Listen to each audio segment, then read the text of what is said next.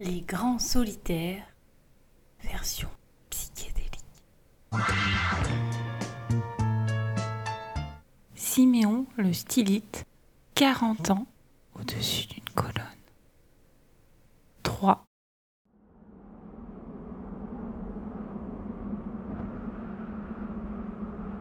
Pour cette première expérience, Siméon reste quatre ans au-dessus de sa colonne de trois mètres. Le problème est que cela commence à attirer les curieux. Dans la région, on parle de lui comme l'homme du ciel, le fou ou l'homme colonne. Il sert même de repère pour les bédouins et les chameliers de la région.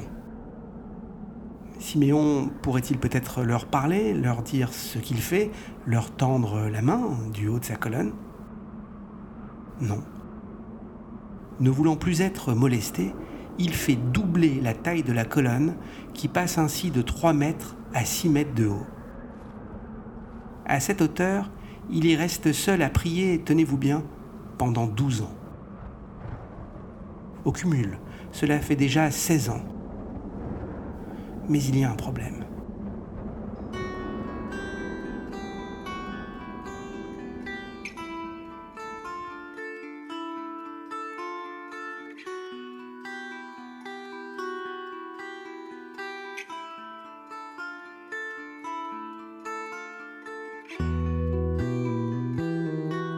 Siméon continue de parcourir des millions de kilomètres verticaux avec le cheval mystique, mais il souffre. Il souffre d'ulcères et de contusions qui se sont développées sur tout son corps. Cela est dû aux multiples frottements de sa peau sur la pierre brûlante de la colonne.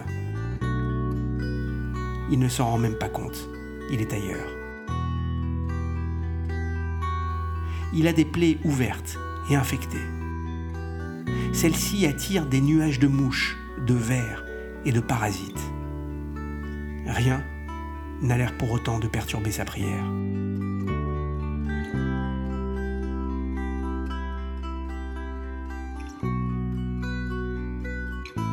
Seul, à cheval mystique, il continue d'avancer. Sur son chemin, il découvre de nouvelles couleurs, des contrées encore inexpliquées. Quel espace! Comment peut-on avoir tout cela en nous ?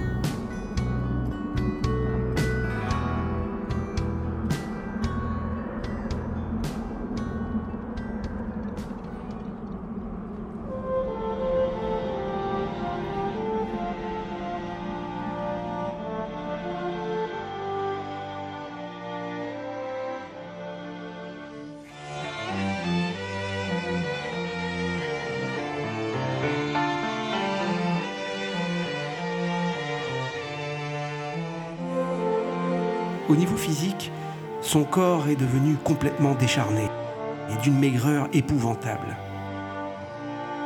Son ventre est si plat qu'il peut, en se pliant, toucher ses pieds avec sa tête.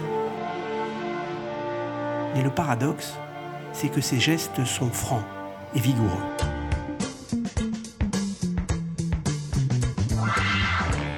Après seize ans sur sa colonne, Siméon semble en pleine force de l'âge.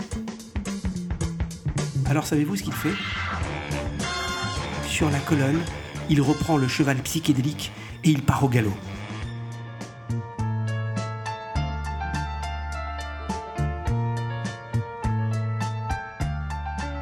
Le cheval en devient de toutes les couleurs, de toutes les formes.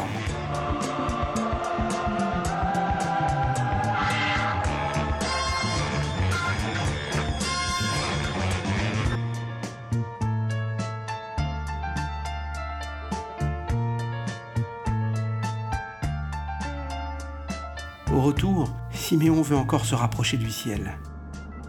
Alors, il fait encore doubler la colonne qui passe de six mètres à douze. Il y restera encore perché, tenez-vous bien cette fois-ci, douze années supplémentaires.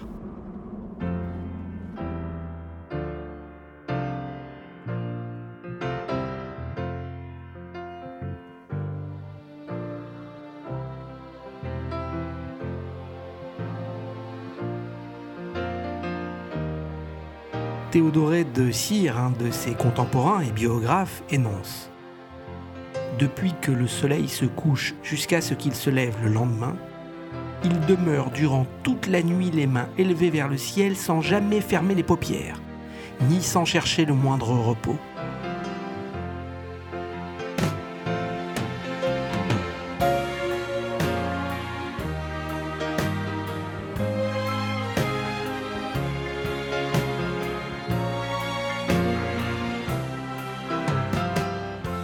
Mais l'aventure est loin d'être finie. Au bout de ses douze ans, il fait encore presque doubler la colonne qui passe de douze mètres à dix-huit. À cette hauteur, il y restera encore seize années.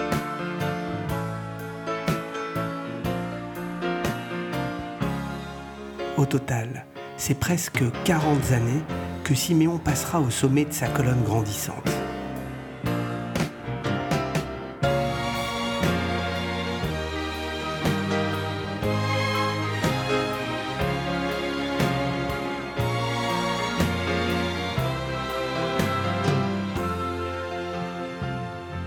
Il y mourut en haut à l'âge de soixante-dix ans, figé encore dans une position de prière, au point que les pèlerins mirent deux jours à se rendre compte de son décès.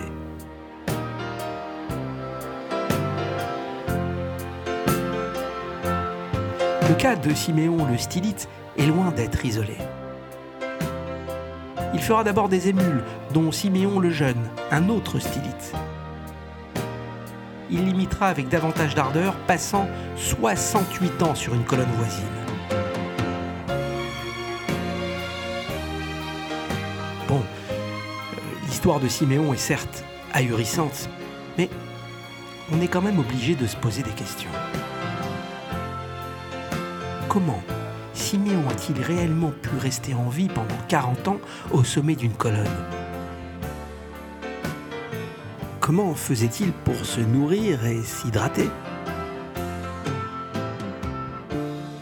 En examinant mes sources d'un peu plus près, on découvre qu'un système de poulies avait été mis en place sur la colonne pour lui faire monter des vivres. Des pèlerins, fascinés par sa performance, affluaient de toute la région pour venir le voir. Ce sont eux, ses premiers disciples silencieux qui s'attelaient à la tâche.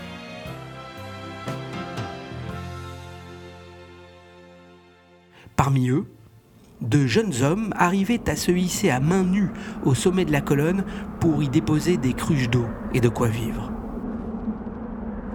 Ils avaient organisé un véritable roulement. Siméon aurait-il pu mener à bien toute cette aventure sans les autres ? Enfin, pour un homme voulant s'isoler, être ainsi en hauteur à la vue de tous n'est-il pas un peu paradoxal ? À qui s'adressait-il finalement ? À Dieu ou aux hommes ? Sans peut-être s'en rendre compte, Siméon au-dessus de sa colonne devient un phare pour ses semblables. Il leur murmure « Montez, détachez-vous ». Des pèlerins affluent du monde entier pour venir voir le phénomène. Imaginez le désert syrien au cinquième siècle, avec des couchers de soleil rouges, oranges, jaunes, roses, et la silhouette de Siméon en haut de la colonne, en contre-jour. Les cheveux ébouriffés, il ne bouge pas, les mains ouvertes vers le ciel, parfois en position de supplication, parfois juste en réception de l'énergie du monde. Peut-être que son regard se pose sur les détails et les visages de cette foule qui se presse au bas de la colonne. Ses lèvres remuent à peine. Siméon marque un léger sourire. Peut-être le fin sourire du dauphin avec ce coin de la bouche légèrement surélevé. Puis, Siméon referme les yeux. Il sait qu'il n'est peut-être pas tout à fait seul.